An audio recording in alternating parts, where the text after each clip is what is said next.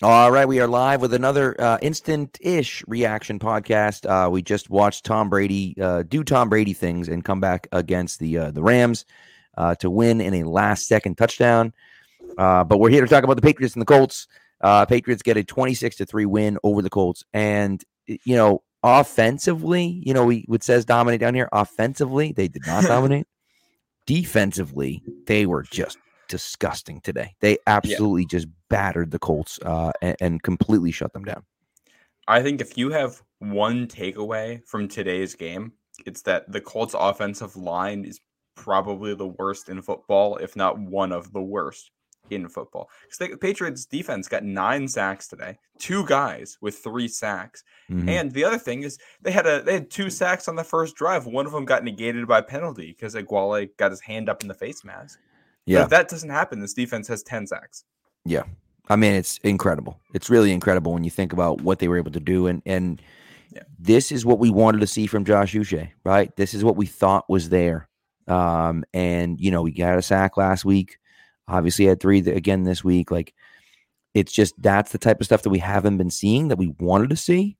And now we're like, okay, let's let his ear, let him pin his ears back. And of course, of course, Matthew Judon's got 11 and a half, leads the NFL right now. He's been unbelievable. He's, but uh, one sack shy of his career high of 12 and a half, which he set last year. I think, I think I took incredible. the under on Judon sacks when we did that before the I, season. And I might have really too, to be honest with you. I don't know. He's, I don't know. He, he beat, I don't remember what our over was that we set, but he definitely beat it already I think you're right. Week. yeah, I think you're right. I think I think we said it like ten. I might have picked the over, but I'm not confident that I did. So we'll see what happens there. But you know, it's one of those things for me that like Judon obviously has been incredible. But the problem is for opposing NFL defense, uh, NFL offenses, is that okay, Judon's been great by the way, Matt uh, Christian Barmore wasn't even playing right now, so you're not even really getting that push out the middle. And I know Quali had that sack that you know that ended up getting ended up getting reversed, and and Deatrich Wise has been pretty good inside and outside this year rushing the passer, but their best pass rusher inside is Barmore, and he has been hurt the last few weeks, and so you know getting him back healthy and having a consistent Josh Uche on the other side uh, is going to make it almost impossible for opposing offenses to block the Patriots because it's just what are you going to do? Uh, you okay? You want to double team Judon? You, you need to, but now if you double team Judon, it leaves Barmore and Uche single single single blocked, and it's like, well, one of those guys is going to get to the quarterback if you don't if you don't double team them. So you really got to yeah. pay attention to that. And that's kind of what we talked about is that this defense is really, really, really good, probably top five minimum in the NFL when they know what's coming. If, if the defense, if this defense can dictate the situations and make enough good plays to force the opposing offense to have to throw the ball, then they're going to put up numbers like this. This is what they did to the Browns at points in, this, in that game. This is what they did to the Lions. It's what they did to the Steelers at points in that game. It's just if you force the other team to throw the ball, this team has guys that can pin their ears back and get to you. The issue is that we still don't know if this defense has enough guys that can play against the pass and the run at the same time. But I mean, this is just right. the Colts offense was dead in the water from the very first drive, and and then they I think the Patriots played 36 minutes of this game with a yeah. two score lead. If you're playing with a two score lead, your defense has a lot of ammo to play with, can do a lot more, and can really get after the passer with how bad that line is too. It's I'm not surprised things went this way. yeah, which is crazy because you know Quenton Nelson is considered one of the best you know guards in football. They still have him on the team. Ryan Kelly is a guy who they drafted in the first round, who was a very good center for them for a few years, and they off. just they just stink. They're just not They've, good anymore. That was their the hallmark ex- of their team. You know, they have the most expensive offensive line in the NFL and they brought back I think three out of five guys from last year. Yeah, and it's just I mean the guys they brought in aren't working, and everybody that came back except for Nelson is not playing well. So right. it really is that's uh, kind of a perfect storm of bad right. play over there. Um, and I mean it's we've seen it in New England too. If you can't protect the passer, if you can't get any push with your offensive line, you're you're dead in the water. Like it, hundred percent. It's the game is won in the trenches.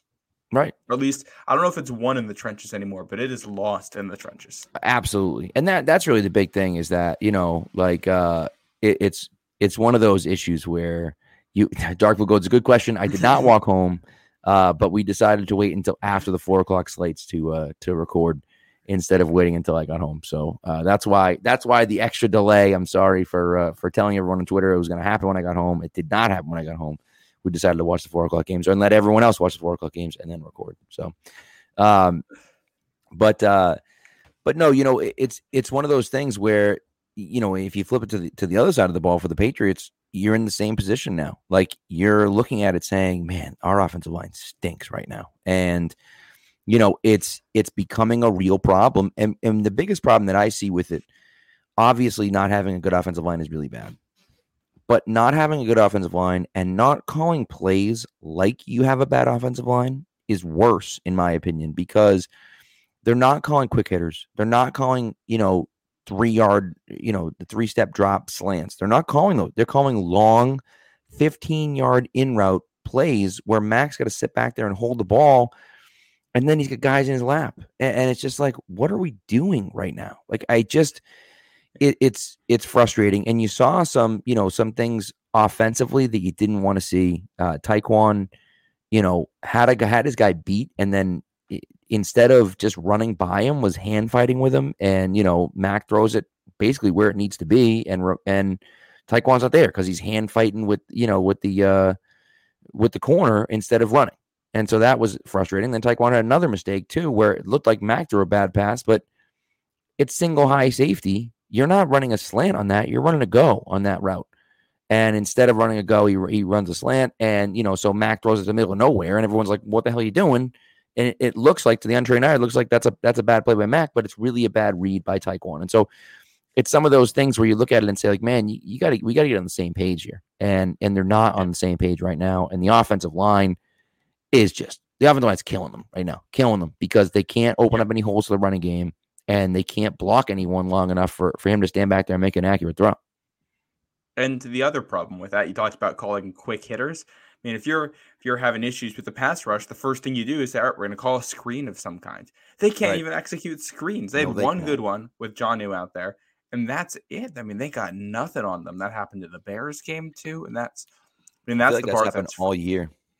Yeah, the screen game is just non-existent right now. So yeah. there's really there is nothing that you can rely on the offensive line to do. And you know the defense is going to sit on the short stuff because they mm-hmm. know that you're not going to have a lot of time to throw.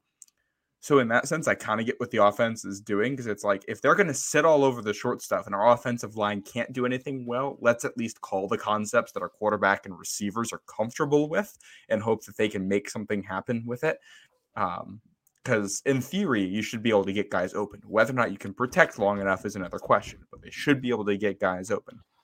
Right. But that's just they they got it together for a couple drives, which was enough to win this game. They got it together enough to get field goals, which will help you beat teams like this. It's just field goals are not going to beat Buffalo, probably. Right. Maybe given what we saw today, maybe that's not the case, but field goals don't beat them field goals might not beat Miami with how many points that offense has been putting up lately. Yep. Field goals probably don't beat Cincinnati.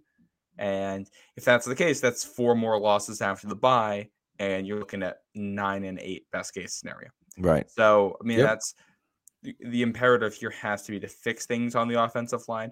They got it together enough for a couple drives. I'm not, I got to look at the tape to see what it was that worked on those drives but if you can think, if there's any line combination here that gets you even to like outside of one of the five or ten worst lines in the league, you can make something work with how good some of these skill guys are.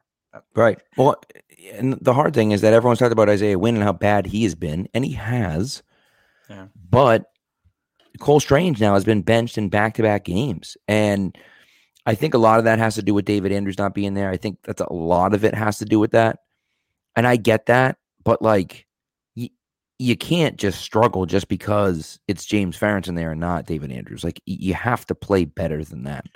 Um, and, and I think it, the problem is bad, you know. Yeah, and like Trent Brown, if Trent Brown is your worst offensive lineman, you're probably in good shape given like he's not the most disciplined. He's going to commit some penalties. He's going to make mistakes, but when he's in the right spot, he's going to do good things. Right. It's just you're only going to get that for like 85% of the snaps in a given game. But he's their, their second, third best offensive. When Andrews isn't out there, he's probably your second best offensive line. Yeah. He's a guy who is okay as your worst one. I mean, they got they got a chain with four weak links right now. On Right. Wenu is good. Everybody else that's out there is just not getting it done. Could just I thought looked serviceable at least. Yeah. I think he's he's probably more athletic right now than Wynn or Cannon would be, and obviously no Cannon right now. So that should give you a little bit extra there in some passing situations. Yeah.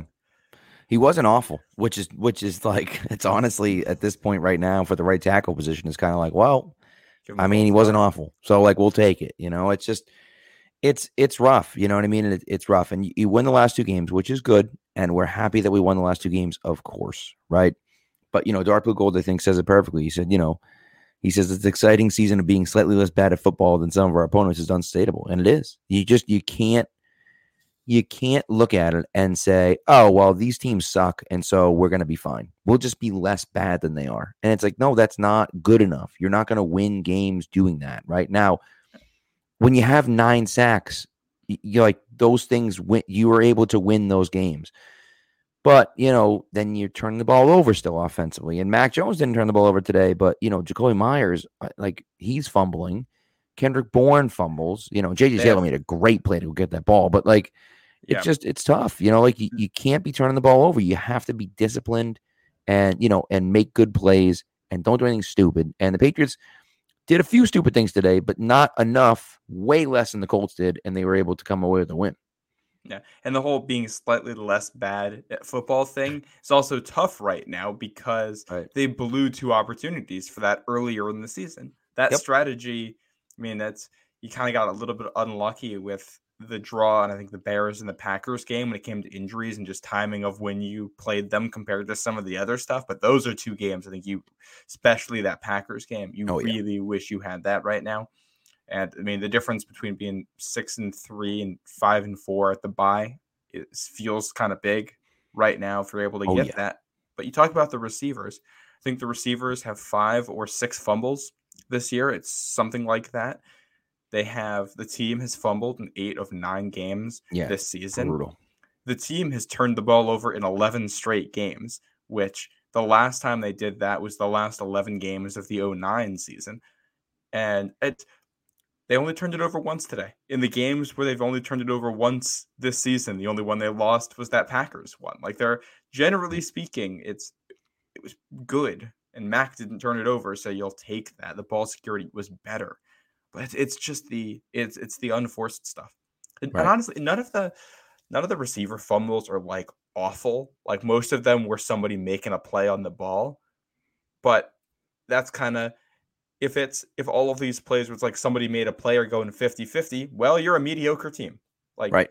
you got to Right. make plays. That's what this game's all about. And if it's if everything is a coin flip, then you're no better than half the league.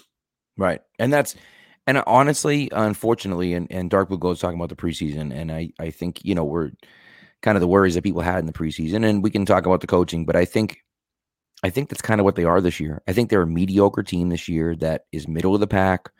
They're not very good.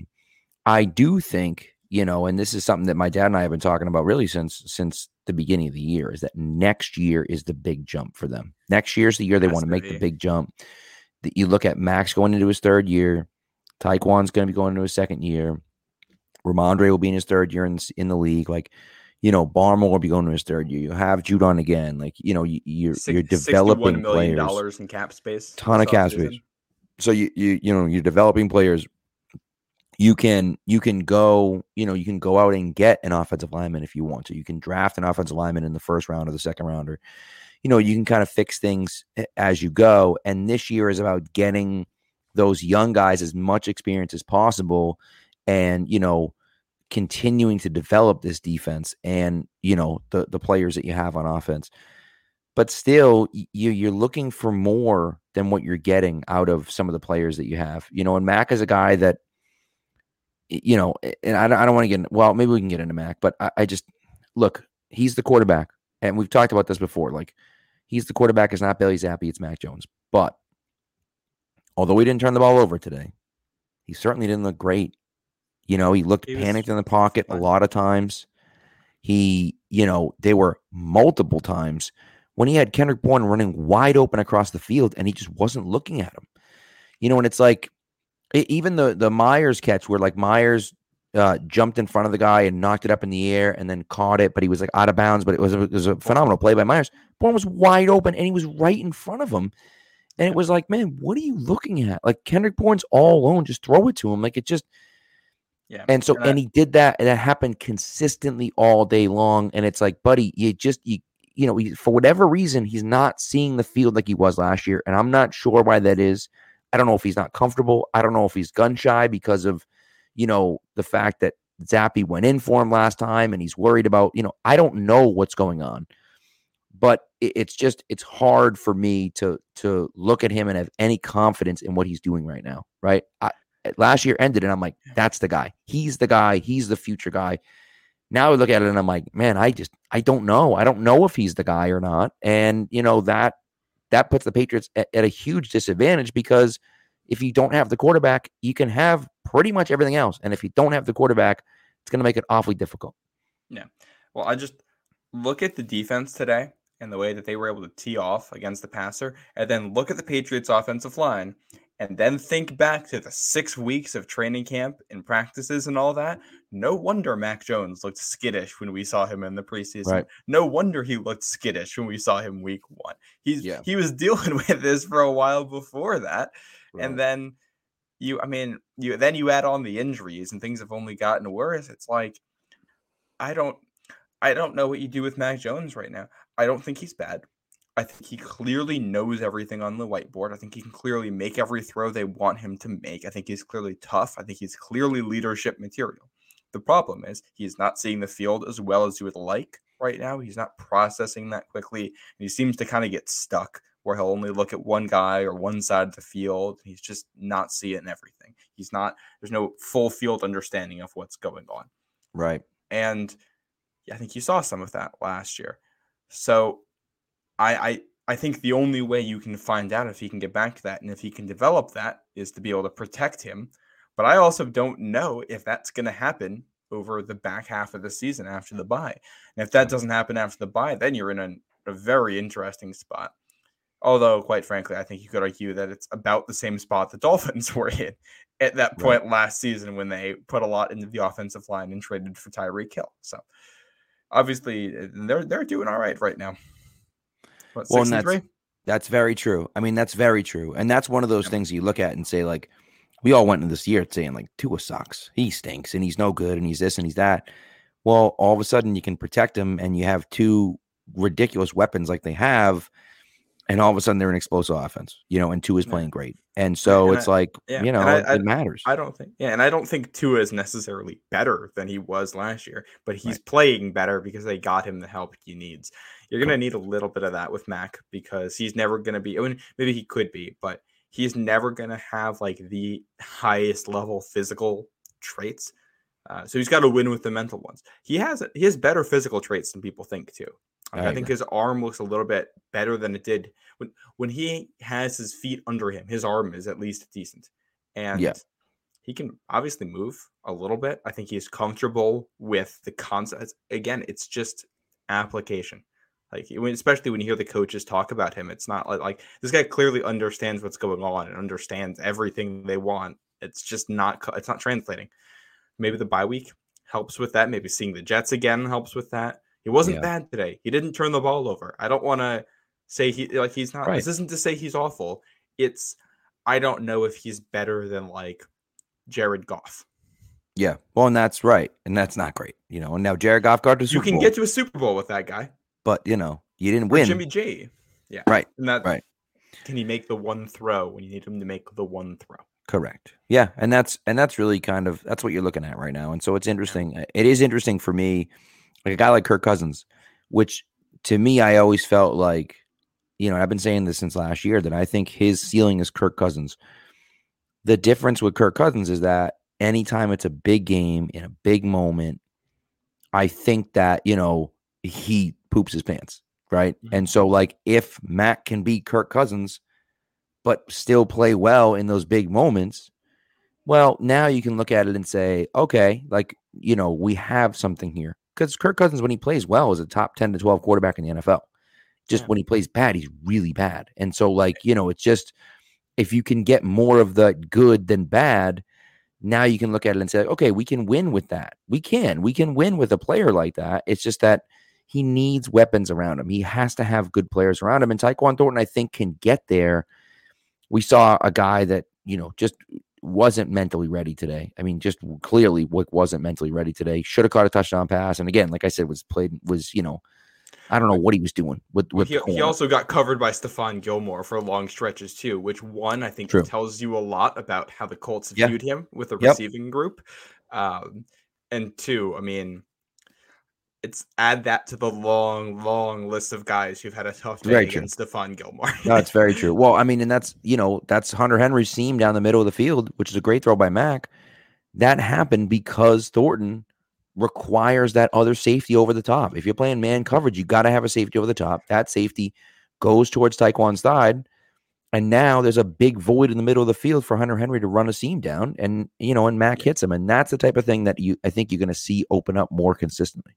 Yeah, and I think uh, one of the things I'm kind of realizing now too is if you go back to last year, especially with how bad the skill position group was at points early in last season, teams were just giving you man coverage, which is easy for a quarterback. You look at your matchups, you pick the ones you like, and you're gonna throw to the guy that's open. Right. Now that you have guys who are actually like good receivers out there and require attention, now you're seeing a lot more zone, and you've seen it in the NFL in general this year. And that's just a different skill set to read it. And that I think is where Mac has gotten stuck here. So I mean, I, I hopefully he can figure it out. I mean, sometimes the, the switch just flips for guys. Like it, Yeah. it makes sense for them, and maybe it's a comfort thing. Like against the Ravens, he looked really good. And we can I know it was two and a half quarters in week three of the season, so I don't want to bang that drum forever, but that's the only time where he's looked comfortable and had time behind this offensive line all season. And I don't think that it is uh, a coincidence that that was his best game for large portions of it. Right. Well, which is true. You know, which is true. So, so we'll see. I mean, listen. Ultimately, like you said, they won the game. And Mac, I thought the the throw to Meyers, where he threw it in in in a window that was that big, right? Yeah. A- And, you know, I mean, people in the stands are like, "What a terrible throw!" And I'm like, "What a terrible throw? What do you mean? Like th- he threw it in a window that didn't even That there was- exist." The throw is an amazing catch by Meyers too. My It was a only issue is. I, I have to rewatch the film. I think he might have been a little bit late on it, which is why he had to fit it into a small window. Right. But the, right. I mean, that's the thing. If you want to point to an elite trait for Mac Jones, it's his accuracy. When Right. his feet are there and he can hit guys, like it's he can fit it in really, really small windows. Right. So like I'll I'll take it. Again, Yeah. Meyers, fantastic catch there. Yeah. He had a Yeah, and that's on that. you know, and it's one of those things for me that, like, you know, I still think we're okay with Mac, but we have to. It has to be better, Yeah. right? It has to be better. So Dark Blue Gold saying anybody tuning in would be forgiven for thinking we lost or something. that's That- true. That with the dominate headline, I think let's give let's give this offense some props here. Rhamondre Stevenson, so good for his first receiving touchdown today. Yeah. You got uh what Ramondell Beckham out there with the the one-handed catch. I get it, but man, like, I love seeing the one-handed catches, but like, can we catch with two hands? Like, counts the same way with two hands. You know what I mean? Like, so, but Hey, you know, Again, it was nice. yeah, That was a nice throw from Mac. He saw it, It well. was. And Yep. Yep. And that's that's you know, it, it's some of those things where you start looking at it and saying, okay, we have some different things. Guys got to get open, right? And Yeah. people in the stands are booing. Ah, you know, throw the ball to this guy. I'm like, throw the ball to who? No one's open. What do you want him to do? Like, he can't just throw it to a guy that's tri- triple covered because that's where the interceptions are all coming from. He was making better decisions about not throwing it into triple coverage, which is Yeah, good. I'm happy about that. And he, I mean, he spread the ball out today. Last week, you saw a really heavy concentration on Meyers and Rhamondre. Today, six different guys had at least four targets. Uh, he spread Yeah. the ball around there. Just, I mean, it was a short game too. Well, Mhm. somehow they had 14 possessions actually. Um, oh, one of them was that short one off the blocked punt. That's why. Oh, right. Yeah. Yeah, Which- it, the the game, it felt like they weren't out there that much, Yeah. and it was uh I, I mean the offensive line only allows you to do so much. So I thought with taking that into consideration, all the skill guys looked pretty good. Right. Well, and, and the thing, the part for me that I think is interesting is that, you know, and I guess the coaching and it, look, I think that some of the coaching, some of the play offensive play calling has been not up to par. Um, I would like to see more of more of that short game that we saw with Zappe. I feel like they ran it a lot better with Zappe, whereas mm-hmm. Max coming in and they're taking you know too long. But I think offensively, like the the coaching staff has been okay. I think one place that you saw the coaching staff really step up was special teams today. I thought special teams did a great job. Uh, outside of Jake Bailey, I thought special teams did a great job today. Right? They had that block punt, which you know was was something that I hadn't seen before. Belichick talked about that they knew that he was going to be playing the wind, so they knew that like he was going to be punting kind of towards that way. And so by sending John Jones in late, they were hoping that they could sneak him over there and not get a blocked, which is exactly what happened. They snuck him over there. They never realized he was there and they never blocked him. Um, and he got right in there and blocked it. And and it was really close. It was really, really close uh, for Schooler to scoop that up and, and, score, but he just lost his balance and ended up falling down. Um, which would have been great. I would have loved it because Schooler, I think, has been absolutely phenomenal uh, you know, on, on, punt coverage, on kick coverage. He's been fantastic. Um, and so I was really happy to see that. Um, Jake Bailey's got to be better. But outside of that, Marcus Jones had another great return today. Like he looks electric good. out there, and the blocking yeah, looks very good too. So like you know, it's it's one of those things where if you give him an if you give him a hole to run through, you're going to pick up 15, 20 yards at least on a punt return. And that's huge, you know, and, and he's going to break one of these at, at some point he's going to have a punt return touchdown at some point this year because he's getting close. He's getting close. He's picking up, you know, 20 yards, 15 yards, 30 yards, you know, whatever. And and at one point he's gonna make one more move, he's gonna shake a guy and bam, he's gonna be gone. So uh but I'm loving it. I'm loving it. You all you know I'm loving it. oh, it. yeah. Uh, watch watch his, Marcus back there. His vision out there is really, really good too. It's yeah. impressive. Like I he's just so exciting when he's oh, on yeah. the field. And you talk we talk about the issues with the offense. You want to overcome that, get some special teams touchdowns mm-hmm. like this, and give give yourself short fields. I mean, as soon as they got short fields, the offense looked a lot better. And that's that's all you need. Like if this is you might not be able to protect Mac, but if you can get defensive stops, get decent punt returns, get yourself with the 40, your own 40 instead of your own 20, that's that's a chunk play of difference that you have just made up between defense and special teams making that difference and that is huge especially if you're going to be playing in close games and, and when you play buffalo if you're able to get a special teams touchdown or a defensive right. touchdown in there that can be the difference obviously with buffalo you have to get the special teams on the field first which has been an issue for them Correct. as of late that's correct. Yes. But as long as you can do that, like that's those are the plays that can turn games. And that's how the 01, 03 Patriots were able yeah. to make a lot. I mean, how many close games those teams won? It's because they did the little things like that. The little the the, the small plays that can make huge differences. And special teams is back except for Bailey, like you said. Seven right. punts, one inside the 20, a net average of 34 yards. Yeah, it was bad. It was really bad. The um I mean, the 01, talk about the 01 Patriots. The 01 Patriots won the Super Bowl and scored three offensive touchdowns in three games in the playoffs. So, like, yeah. you know, they had a pick six in the Super Bowl. They had a blocked punt return. They had a blocked kick return for a touchdown in the Steelers game. They had a punt return for a touchdown in the Steelers game. Like, they just, you know, they, yeah. that's just what they did. You know, yeah. like they were, um, they were unbelievable. I think they set the record for most non-offensive touchdowns in a season uh, that year. They were fantastic. you know. That's how you win yeah, those games. Exactly. And as is you're still figuring out some other stuff here, the late bye I think helps you out too. Hopefully they can get healthy. I know we're going to talk about the defense, but mm-hmm. Barmore mm-hmm. is still not out there. If you can, I mean, we haven't seen a healthy defensive line since week two, I think, right, or partway through week three. When I think in the week three is when Guy went out. Right. So we haven't seen them fully healthy since then. Getting Barmore back, if that can happen after the bye, would be awesome. Getting Andrews presumably back after the bye should help. He's probably your second best offensive lineman right now, and you need all the help you can get. Yeah. And then I, I saw some graphic earlier about the most injured teams in the NFL, and the Patriots were like 25th or 26th, somewhere in that realm. So one of the more injured groups. So getting that bye, getting things together could not come at a better time. Yeah, and I think I do think that the Patriots, like you know, you got to assume Barmore's going to be back after the bye. He's already missed two games, I think. So you'd have to assume has he missed two or three games? He's definitely missed two. Might be three. three. So you would think if it was going to be that long of an absence that they would have thrown him an IR, right, to free up a roster spot. They didn't do that, so you'd have to assume that he's at least fairly close. I don't know, but you'd have to think that. Um, what kind of injury was it for him? Was that an ankle injury? I think it.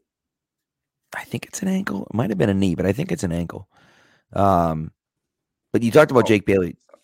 Bailey had a 58 yarder to start, which is a great punt. Tons of hang time, good punt.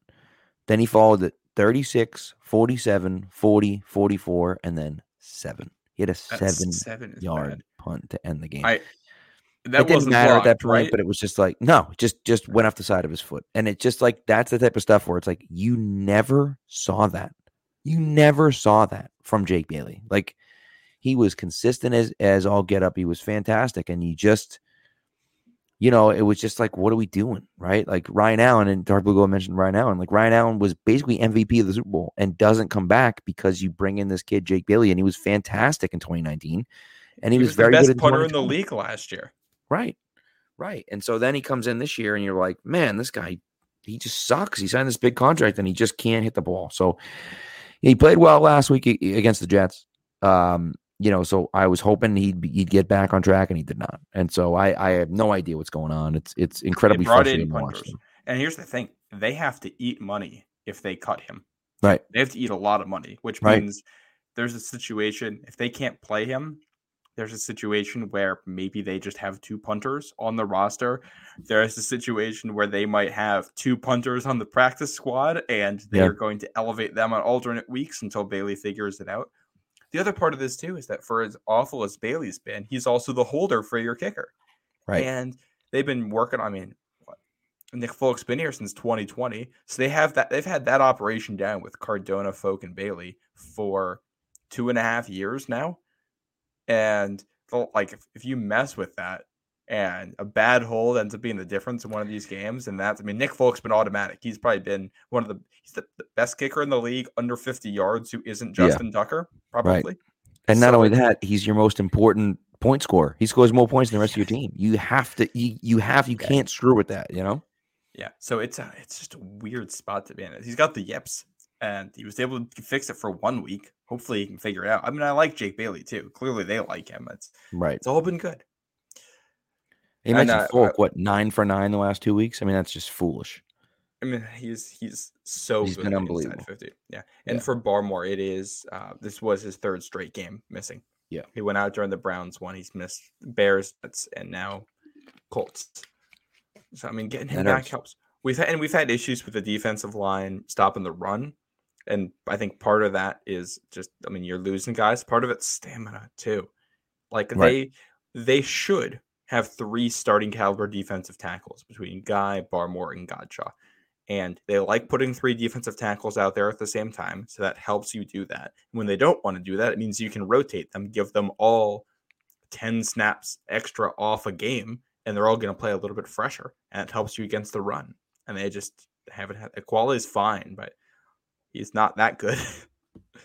He's a guy who you can play five to 10 snaps a game and feel all right with it. I don't really want him playing more than that. Right. My dad was just my dad just texted me. Does this sometimes during the during the during the thing. he was saying about Bailey, uh, and I did notice this. Bailey kicks end over end now. It seems as opposed to with a spiral, which is strange. And, and, you know maybe part of the reason he's struggling is because he's kicking that way and not kicking the way he's always kicked. I, I don't know. It just seems bizarre that kicking end over end. It doesn't make any sense to me. I get I get it if you're trying to like you know check the ball up near the goal line, but if you're just punting, why aren't you just punting like a like a normal spiral? I don't I don't know.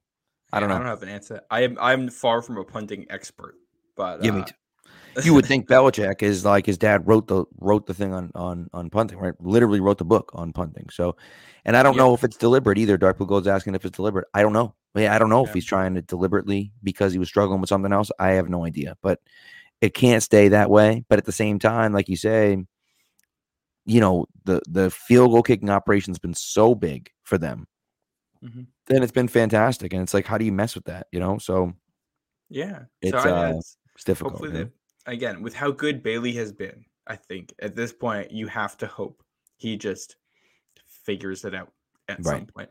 I think depending on what happens too, you can all. I mean, if you needed to, you could have two game day punters and have Bailey do kickoffs and holds and have another guy punt.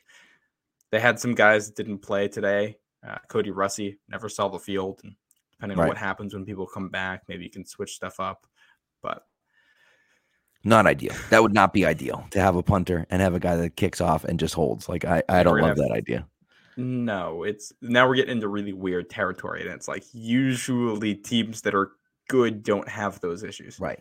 Right. Yeah, Yeah. Yeah. which is it's crazy that we're this doom and gloom right now after a twenty-six to three win and five and four going into the bye. Right. And that's the thing. I mean, you know, the other part of it for me with with what the Patriots have done now, you are you know, you're still last place in the division. I mean, ultimately, right? Like it's not you're not there yet. Now I know we have a chance chance to pass the Jets in 2 weeks when you play them. So that's mm-hmm. good. But like you're still last place in the division at 5 and 4. Now, if you were in the NFC South, you'd be winning by 2 games, but that's not the point. You you're not. So you know, it's just it's it's one of those it's one of those interesting things. And and I think that the Jets have a lot of things they can hang their hat on. I think their defense is extremely good. I think their quarterback stinks, but I think their defense is extremely good. Um I think the Bills are the Bills, right? And the Dolphins right now look very good. That offense looks really good. And so it's, you know, it's a question of what do the Patriots really do well, right? Like what do they you look to this team and say, okay, they're really good at doing this. Right now, it's getting after the passer, right? Defensively, they're playing great. But, you know, they haven't been great against the run. So now you say, okay, well, if I'm another team, do I just run against them? And by the way, Justin Fields, who who broke the single game rushing record for a quarterback this year in the regular season with 178 rushing yards, they figured it out against the Patriots. They were like, hey, we maybe we should run with Justin Fields because like he's really Yeah. fast and stuff. Like, and they were like, oh, that makes sense. It's like pretty good. But when the Patriots play guys like that, they can't stop them. Josh Allen kills them every time he plays them running the ball. They just they I'm- can't stop these guys, you know? Yeah, I'm intrigued to see what happens in that first Bills game. I will say also, I think it helps the Patriots that they've only played two division games so far, Right. and they haven't played a single division opponent at home. That's true. They true. Still have all three of those left. So I mean, if you somehow find a way to win all three of them, and worst case then is that you're gonna split. Well, not even worst case is split. Worst case is four wins in the division because in that case you're sweeping the Jets Right. now you're now you feel like you're in a good spot. I'm intrigued to see what this pass defense looks like against the Bills when they play. That's December 1st, so we got a little bit of time here. But with the way some of these corners are playing, I think you can play man. I think some of these guys probably match up better than like JC Jackson did against Stefon Diggs. Right. And the addition of Jabril Peppers also probably helps. Peppers is playing out of his mind lately, He so especially good against the run. Which so he's good. the type of guy where you wonder if you might play with a light defensive line if if Judon Barmore and Uche can get pressure. Don't care about the run except the QB stuff because of the way the Bills have been, and you have Pepper spy on Right. whatever the QB is doing. He's got he's one of the few that I think has the athleticism to take down Josh Allen and play with him. I think Dugger can do that too. I think Phillips can do that too. They got some of those body types. And the Bills don't have that same downhill rushing attack that the Bears or the Ravens showed you. They don't have as many of those big body types.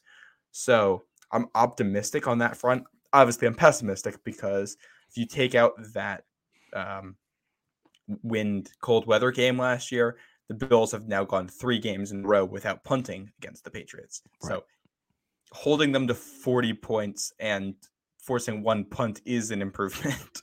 Right, right. And that's, you know, it's it's one of those things for me that I just look at it and think like, okay, if you can play with these guys, we'll see. We'll see what happens. But I'm not taking anything anything from the Bills. I'm not taking any of that stuff for granted. Now, I will say January 8th, the last game of the season, there's a possibility, there's a possibility, and it's not a guarantee, but there's a possibility that that game doesn't matter to the Buffalo Bills. That that game is they have the number one seed sewed up. The season's over, right? And so they may not play Josh Allen. they may not play some of their some of their main guys because they might say we don't want to get anyone hurt and we'll be you know we'll be ready for the postseason.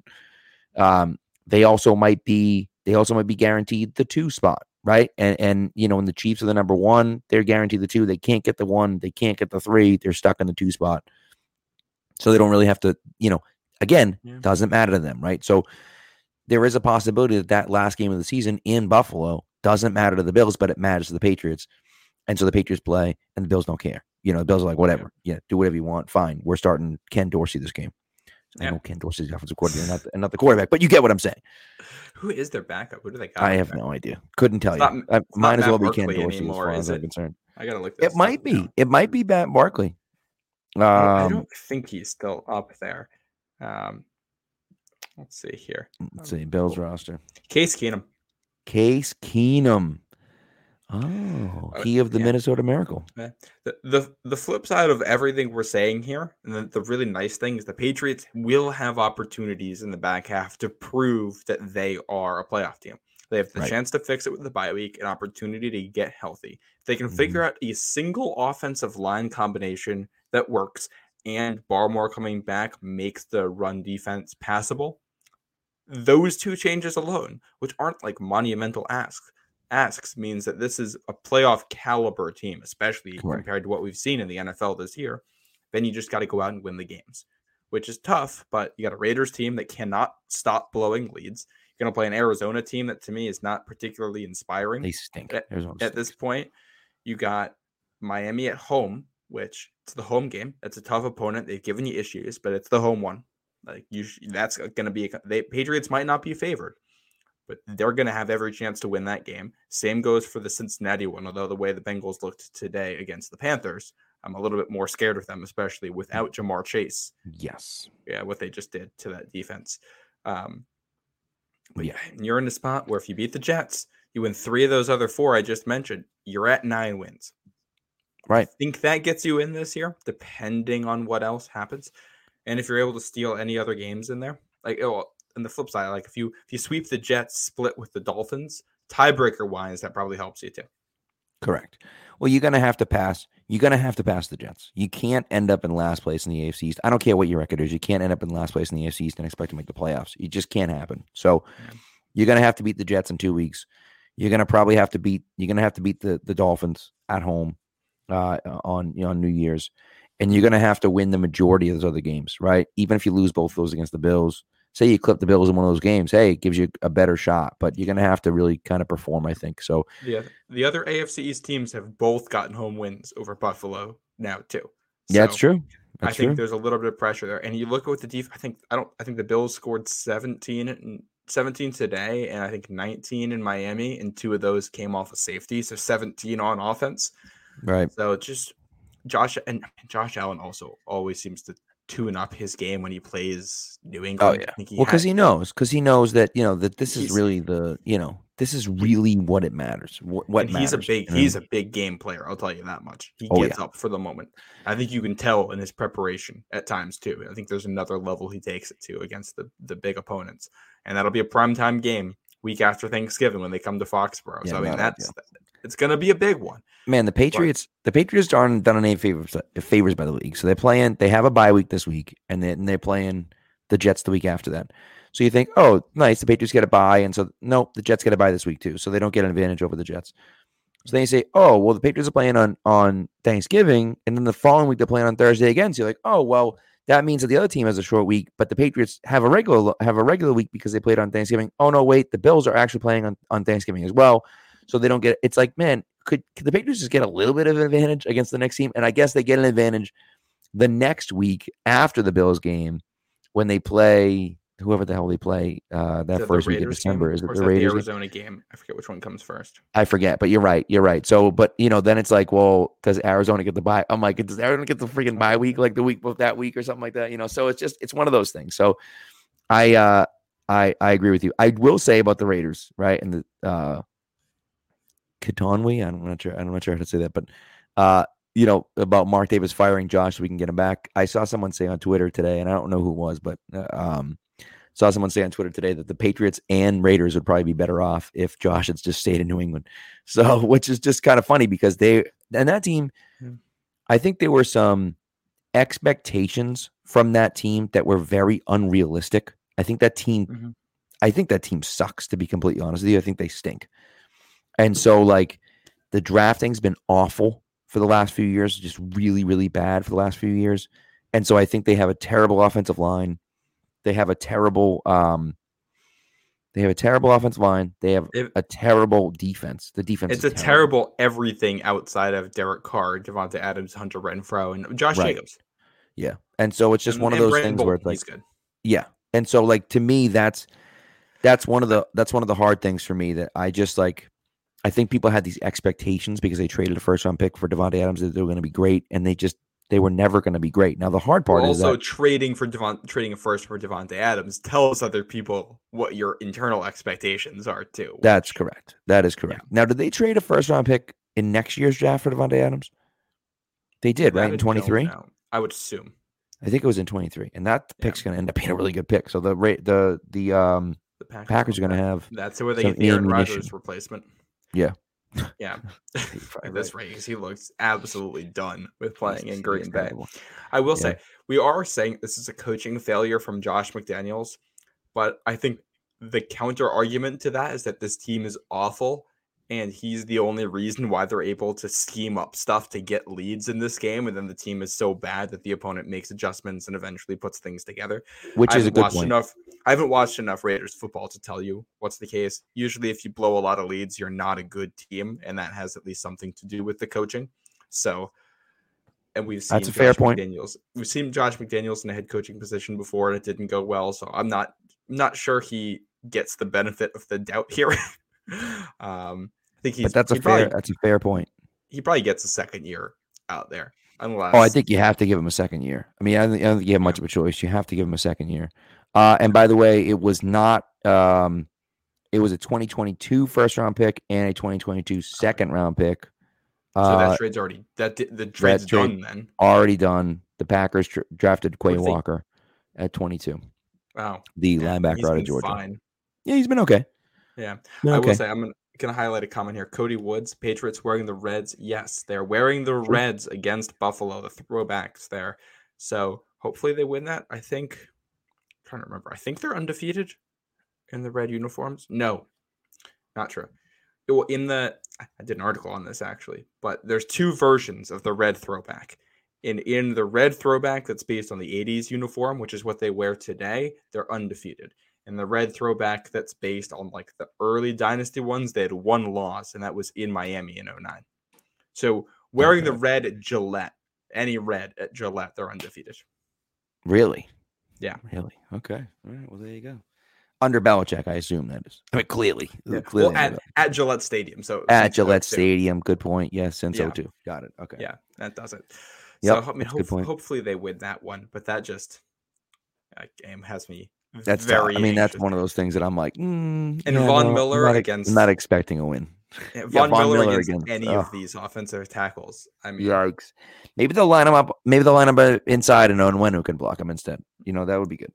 Can we put like what's the the offensive equivalent of a spy? Could we have an outside linebacker spy and just put Onwenu on Von Miller and he can just Oh, follow him Lord, around? Jesus. it's uh You know, that game it's is- yeah, we'll see. We'll see what happens in that game. It's a long way to go to that game, you know. So yeah, we got a lot of football to play, and it's that I mean that home Jets game. It's and that's one of those where I think if you lose it, you're not out, but you don't feel good about where you are. Yeah, you, you really want to, especially coming off the bye, you want to look better offensively. And, and that's really the biggest thing, you know. And, and I, I want to wrap up soon because here, because we're going for almost an hour here. But I think that, you know, when you when you talk about coming off the bye against the Jets and, you know, having beaten the Jets soundly last weekend in the Meadowlands, and then, of course, the Jets host the Bills and beat the Bills um, after you play them. Now you're looking at it saying, okay, you're walking out of this game not feeling great. Like the the rest of the offense was like, yeah, okay, we weren't like we didn't play as good as we wanted to. The Colts are an absolute dumpster fire, just an absolute dumpster fire. That I feel like they're tanking this year.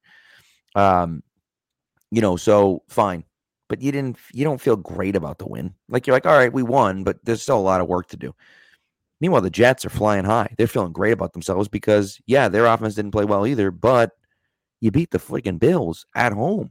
So like, of course you feel good, right? And so um, that becomes a thing where now it's like now they're going in with a lot of momentum, uh, and they want to get revenge on you for beat for for losing at home. Quite Um, frankly, that game, the Patriots did not look great against the Jets either. That was all a Zach Wilson Zach implosion Wilson. and the offense putting enough together to win. And exactly. if you get the Zach Wilson that showed up today, that game probably goes differently. Which Right. it didn't even look great, but it's just not making the mistakes. And I think that right there, that's the story of these Patriots. We've said it every week. It's it's all about which team makes more mistakes. That determines the outcome. And Right. today the Colts made more mistakes and worse ones. So the Patriots won. The Yeah. Bears didn't really make any mistakes when they came to town, so they thrashed us. And that's they made one, one pick, and it was a deflection. That was it. Yeah. So and that's you're gonna have to do it again to Zach Wilson, which I think he's shown he's more than capable of doing that Oh yeah. and imploding. I think it's more likely that he happened to get up for a big game at home, especially after a tough home loss. But they got time. They can prepare. They can figure stuff Mhm. out. They can scheme stuff. And it's probably going to be another low scoring, close game determined by a couple plays, unless obviously the Patriots put stuff together and really dominate them. The Patriots, with things put together, should win this game. Well, and that's and that's really that's really what it comes down to. I mean, it just it's one of those things that you know you, you just you have to come out and play better. You have to Mm. Because, like I said, the Colts stink. They're they're a complete mess. I don't know what they're doing. Sam Ehlinger isn't good. Uh, You know, I think that's pretty obvious to see. Like anyone can see that Sam Ehlinger isn't that good. Um, And he didn't have a chance today anyway. and, and it was also like there was one play, and it just like seems like they're poorly coached. Like so, there's one play with Deon Jackson where um, Ehlinger rolled out to his right, and Jackson is is next to him, and Peppers is you know downfield, and Jackson, you you know, if I'm coaching him up, I'm telling Jackson just go deep, just run past Peppers because now Peppers has to make a decision. Am I going to attack the quarterback or am I going to go with the running back? And now it's like, well, if I go with the running back, Ehlinger can run past line of scrimmage. But if I try to take it, take out the quarterback, now he can throw it over my head to the to the running back, and there's nobody else there. But instead, Deion Jackson just kind of stood there, and so Ehlinger ended up running, he picked up like three yards, and it was like, well, that could have that could have turned into a 15 yard game by Ehlinger, or a, a basically not a touchdown, but like a 30 yard game to Deon Jackson. So like, it just becomes one of those things where it's like. The coaching stinks. I think Frank Reich's getting fired after this year. I think he knows that. He fired his offensive coordinator a week after making the change to Ehlinger, out, quarterback. but you know, it just it, it's one of those things where like they're not good, and so you crush that team, which is good. And, and realistically, did you crush them? I mean, I don't know. You had trouble moving the ball at You- one point, like You I- I stood think- there while they self imploded. Uh, right, correct. And it was like what after after like four drives, the two teams together, the two teams together had like sixty combined total yards, and it was like you've got to be kidding me. Like It was They it had was negative- bad. they had negative yards. The Colts had negative yards for the first like fi four drives of the, of the game, cumulative Yeah. because of all the sacks and everything. But still, and it's it- like, come it- on. And if I'm remembering, they didn't. The Colts did not get their first first down, um, without like that wasn't because of a penalty until late in the first half. Yeah. where they got that one on the first drive. Right. Um, I will some some chat some stats to shout out the Pats defense here. Patriots defense had nine sacks to eight first downs allowed, Unbelievable. which is incredibly impressive. Colts were 0 of 14 on third down and 0 for 2 on fourth. So 0 for 16 on late down conversions, which as far as I think Alex Barth was looking into it or Andrew Callahan, I don't remember which one. As far as they could tell, it's probably a record. If not, it is in a category of like three games that have ever been like that. Which I mean, this is it's the Lions game part two. Right. That's what that's what this was. Uh, I will say it's and the, the offense did a couple nice things. They had that big pass to Hunter Henry, 30 yard pass from Mac Jones, Yep. which I think was massive. They had a, another 40 yard drive for a field goal in the second half, which I think they needed. It's just, and then obviously punching in the touchdown, I think was big. They needed that to get six instead of field goal after the blocked punt um, to really finish off that play. But it's Yeah. just your first two drives are negative two and negative three yards. You have um, what uh, net what a two yard drive in there. That's there. Yeah. There's some not. there was some stuff. rough ones. There was some rough ones. I mean, the Colts just just to put it in perspective, right? If we if we take a look, if we take a look at what the Colts did here, okay, they went 0 for 14 on third down, 0 for 2 on fourth down. They ran 60 offensive plays, 60, and had 121 total yards. And, you know, they had 43 passing yards. Now, of course, they had 103, but they lost 60 yards in sacks. And they had 78 rushing yards. But what's interesting about the 78 rushing yards, if you if you look at the 78 rushing yards, Ehlinger had five carries for 39 yards. He had a 19 yard run like late in the fourth quarter or like middle of the fourth quarter. And that was when they went over 100 yards total for the game. Like they just Mhm. they couldn't do anything offensively. They couldn't move the ball. Deon Jackson, who had a great game when um when Ta- actually I think he had two great games when Taylor was out a few weeks ago. He had 11 carries to 23 yards. Like he did, they could get nothing going on the ground, throwing. It was awful. The Colts were awful. But on the other side of it, the Patriots defense was stifling. They played great defense. They made a lot of great plays in the passing game. They were all over Yeah. them. We haven't know, even was- talked was about that Jonathan Jones pick six in here, which I was Right. I thought I kind of thought that hit the ground. I'm not going to question it too much. It was a great play either way, and heads up, and Yeah. you run that in, you, you play it out, and you see what they end up calling it. Right. Pressure, get get the quarterback going to his left, force him into a bad spot. I mean, that's that's Should have everything been they caught. Probably should have been caught. But you know, that's everything that they love to do to a rookie quarterback. Put him under pressure, and I mean, it wasn't. It should have been caught, but it also wasn't the Wasn't best great throw. Yeah. So it's just like that's that's what you want to see. Oh yeah. defense. Well, and as soon as he caught it, right? As soon as he caught it, he, he you know he snagged it like like Dark Gold said, and then you know then he makes that spin move on the guy who dropped the ball, and then Yeah. takes it to the house. And it was, was just that Pierce or was that? No, it uh, was Pittman? eighty three. No, it was eighty three. I don't even know who Oh, that was it? Okay. Uh, backup tight end probably or something like that. I think Alie-Cox wears eighty. Oh no no no no no! It might be Mo Alie-Cox because uh, what's his name wears eighty? The um, their rookie tight end. Yeah. Can't think of I'm gonna name. look up a video of this play now while we're doing this. uh what the hell's the kid's name uh the uh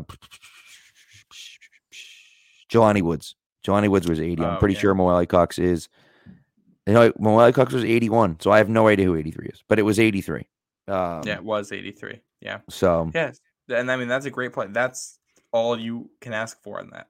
right And it's right here's the thing. oh kylen can- granson by the way Oh yeah. kylen granson from smu Nice. I Yeah. like it. third string tight end. Yeah. I will say, simply standing there with your hand out on the opponent's forehead while they self implode is a somewhat decent strategy this year in the NFL with how It's teams true. play. that's a good point That I mean, I, I said that kind of dismissively before, but now that I'm thinking about it, if you do that and you do not turn the ball over and you move the ball well enough that you'll have good field position and can kick some field goals, it probably does beat the Raiders, Cardinals, and right Jets minimum. Yeah. And and the other part of it is this. That's true. That definitely happened. Matthew Judon's legit. He's a legitimately He's very really good, good. player. You he's know, gonna set a new unless he gets hurt, he's gonna set a, a new career high for sacks and break the one he set last year. Hundred percent. I mean, you know, he's only a sack away from that. He might break it next game. You know, like he just he's been fantastic all year long. And even like the Jets game last week, he didn't have a sack, but he was in the backfield constantly. He was forcing Josh Allen, uh, Josh Allen, Zach Wilson to make bad plays and bad throws. That's the type of guy you need on your team. And he's been consistently good all year long.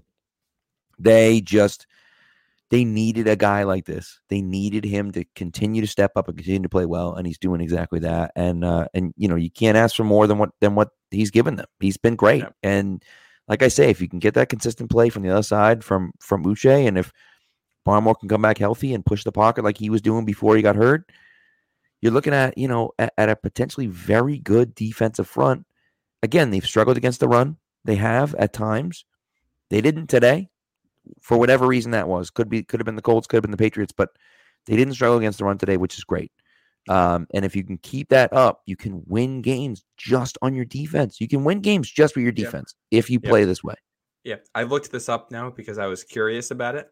And I, I wanted to see because I know that 03 Patriots team won a lot of gritty games, did not blow out a lot of opponents. They just made Right. enough plays. The the 03 Patriots also went 11 straight games with a turnover. The last 11 8 games, including the Super Bowl, they turned the ball over. They just turned the opponents over so much. They forced a turnover in every game but one that season. And if this makes you feel better, the Patriots have forced the turnover in every game but one so far. We're at a point if the defense can keep forcing hmm. turnovers and not get gashed against the run like they did against Green Bay, Chicago, and Baltimore. You can fix that. Mm-hmm. Then the offense can turn. They basically get one freebie a game. I think they can turn it over once, and it's gonna be all right as long as it's not like a pick six or something right. crazy.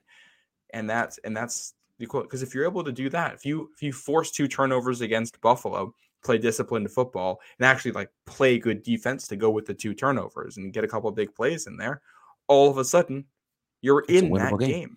Right. Yeah. And that's yep. that's how the Patriots have won in the past. This the team, I think if they aren't, they're right near being both number one in turnovers and turnovers uh, forced.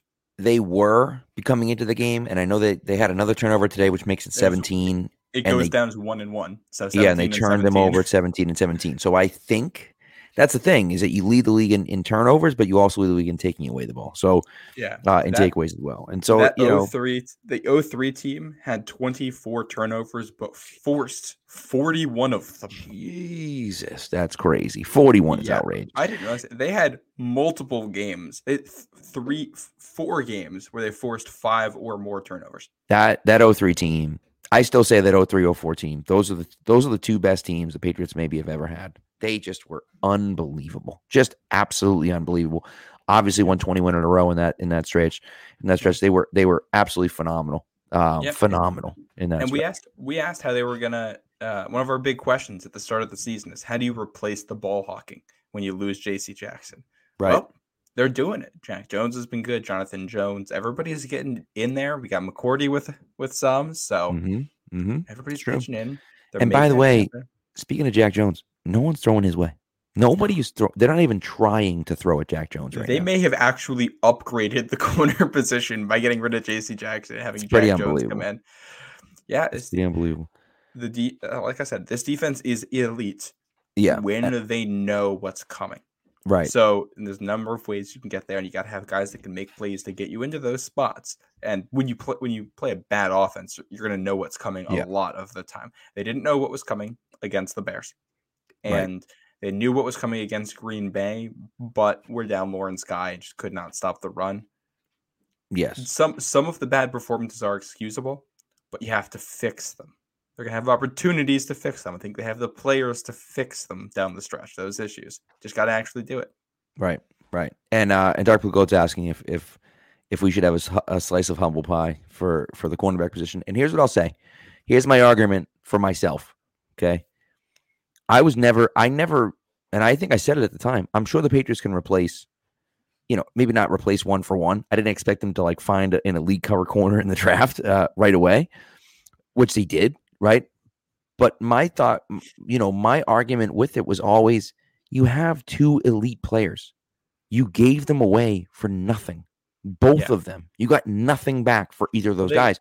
They're getting a eh, compensatory pick for JC at least, yeah, but, I think will be a fourth. It, yeah, but yeah. you're getting a four, so you're telling if you had told me, oh yeah, I'm trading JC Jackson for a 2020 for a 2023 fourth round pick that like that's not even close to enough, right? That's not even close to enough. Even if you had said 2023 third round well, pick, I mean, which is the highest I mean, it could have been, you know what I, mean? Like it's not, it's not, it's not like you can just find the number one PFF graded corner in the country in the fourth round. I know, which is outrageous. And listen, and and listen, this is the thing, right? They did it, right? They they figured it out. They drafted the guy, which is great. My argument was always you can't just let the guys go for nothing. Like yeah. you took Gilmore to the carpet and you wouldn't pay him, and he was pissed at you. And instead of instead of holding him to the end of the season and then letting him walk in free agency too, you traded him and got nothing back. Like you got nothing whole, back. You got a six round pick in 2023. Like that whole nothing. situation is still so weird because that's that's one of the very few instances where somebody has left New England and gone on to play better or not better, but as well, right? Well at all somewhere else, right? and I think I mean from what we can tell from the outside, it was just differing opinions on the Yeah, health just part it of was it. really bizarre. It was just a Yeah. really bizarre situation, and they weren't letting him play, and he didn't want to play, and they thought he, it was just it was a mess. And it was like, then you traded him, but you got nothing back. It's Stephon Gilmore. He was a year and a half removed from being the defensive player of the year, and you got a 2023 six round pick back for him. It was like, what the hell are we doing? You got I- nothing back, you know? I and it was it was awful. Yeah, I will say the one way to make up for that, and the, the area where Bill has gotten criticized, is just missing on the draft. Right. And there's an argument right now that two of the five best, or at least two of the ten best players on this team right now are guys that they got in day two or day three. Jack Jones and Rhamondre Stevenson, It's true. which certainly you thought like surplus value and just hitting on guys. And now it's just all right. Can Tyquan like right now it's really your your early picks in Right. Cole Right. Strange, Mac Jones, and to an extent Christian Barmore with the health question Right. that are under And performing the value. And I think Tyquan's fine. Tyquan's still young enough, and because he missed Correct. part of it, I'm not gonna hammer him too hard on that. But yeah, you can lump him in there as guys who aren't giving you that value. And if Yeah. If those guys play up to what you would expect from their stature, if Mac Jones can be the 15th best quarterback in the NFL, and Barmore can be a starting caliber defensive tackle, and Cole Strange can be a starting caliber left guard, that helps you a lot. A hundred percent, hundred percent. If Yeah. if you can get another reliable player, now you now you're talking about the middle of your offensive line is taken care of because you you're comfortable with Andrews, who hasn't, admittedly hasn't played great this year, but he's been okay. Onwenu who's been the, your best offensive lineman all year long, He's really good. and you know if Strange can start playing well, now you say, okay, we don't love our tackles right now, but they can play okay. Trent Brown's decent, and I thought I, I thought Cajuste played well today. So okay, so Cajuste is out there, Brown is out there, and then you have a solid interior offensive line. Now you're working with something. Now you're saying, okay, we got something here. Like you know, we're not mm-hmm. the best offensive line in football, but we're good enough, right? And so that's the thing for me that like, yeah, if you can do that, that's going to be huge for them. And so, you know, am I happy that they got rid of J.C. Jackson and Stephon Gilmore? No. Am I really happy with the returns that they've gotten so far on Jack Jones? Of course. Am I happy that they have Malcolm? Uh, do they have Marcus Jones as well? Absolutely, hundred percent. Everyone knows I love Marcus Jones. I think we saw a little bit less from him in the in the uh, in on the defensive side of the football today. Obviously, till the end when the game was over, he was out there covering covering Michael Pittman. But you know, he's one of those guys for me that uh, I think he needs a little bit of time to develop defensively, but he can bring you so much on special teams that it doesn't matter. Like you know, you you get enough from him right now as it is. So, um, I'm happy with that. I do think that they are comfortable with all three of their corners right now. I thought Miles Bryant played pretty well in the slot today too. Um, I they're w- one- comfortable with all Yeah. those outside corners, and they just rotate them. They just rotate them in and out to keep them fresh. You know. Yeah, and that's I had said that I don't know if I said it on the podcast, but I was saying to other people at one point that I liked the cornerback room because I liked the depth. They didn't have the high end guy, at least at Right. that point. We didn't know what we had in Jack Jones, but it was kind of this. And I mean, that was even when they still had Malcolm Butler. But Jalen Mills is a real NFL cornerback. He's not elite, Mhm. but he's a real player. Jonathan Jones is like a proven NFL player.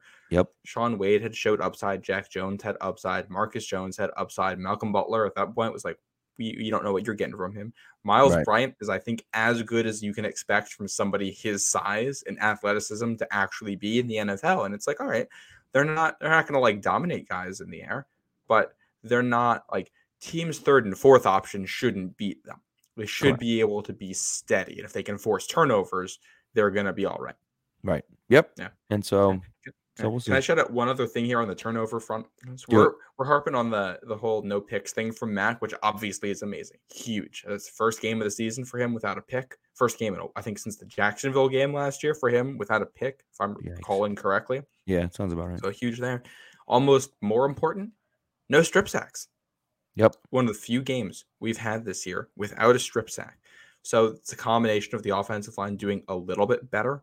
Um, especially like, even though even when they had issues on offense, like they weren't giving up the bad bad plays. It was only it was only regular bad and not awful. So you, Right. you can you can Right. work with that to an extent. You can live Yeah. with it. Um, and also that's good for Mac. You want to build confidence. Like he didn't get hit as much today. I think Right. four sacks. That's still 10 sacks in the last two games. That part isn't good, but nothing backbreaking. Right. Yep, exactly. It's true. And and that again, as we talked about, they're not the best team in the league anymore. You have to, you cannot be making those massive plays that go against you. You can't, you can't win that way. And so, you know, not committing any of those huge plays was huge for them today. Um, and something that that I think is going to benefit them down the road. So we'll see if they can keep it up, and hopefully they can, and they can figure some things out in the bye and, and come out and play well against the Jets in two weeks. But it's a long way to go until then. And right now, you're five and four. Yeah, you're last place in the division, but you're above 500.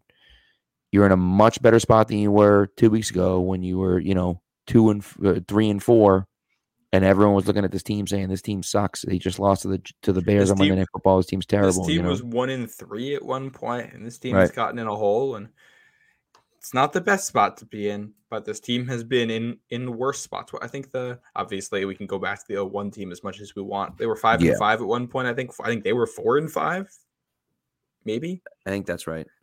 Yeah, um, so it's yeah, they, yeah, not- might have been right. Yeah. yeah. not that I expect this Patriots team to put it all together and win every game after the bye, but if the offensive, like we said, it stranger things have happened. If they can put together some of the basics over the bye week and figure a couple things out, then they are within a lucky break or two of playing with any team in the NFL. It's true. Yeah, it's true. It's true. And this So team, under Belichick, they've done pretty well at getting lucky breaks. They were five Yeah. and four last year. exactly. Yeah, it's a good point. It's a good point. So you know, so we'll see what happens. Hopefully they can get the ten, and, and then we'll be all set. So we'll see. Yeah. But anyways, thanks for listening, guys. We appreciate it. We'll be back uh, later on in the week, midweek sometime. Uh, we're gonna have a guest this week for sure. Um, and so hopefully we'll have some fun with that and uh, and enjoy the rest of your night. And uh, yeah, that that's pretty much that wraps it up. And listen, we're going heading into the bye over 500. That's all we can ask for, right? Yeah. As far as I'm Yeah. concerned, with the way this team looked at the beginning of the season. So Yeah, not perfect right now. Long Yeah. way to go, but we're doing okay. Yeah, and hey, ne- this means next Sunday you get one of those relaxing days where you can watch Red Zone on the couch, That's or right. you can use that and get some errands done, or some of the stuff you wouldn't usually do. Nah, Go to a red concert zone on the, Sunday. red That's zone on the couch sounds good to me. So, Yeah, that works for me. but all right, guys, thanks.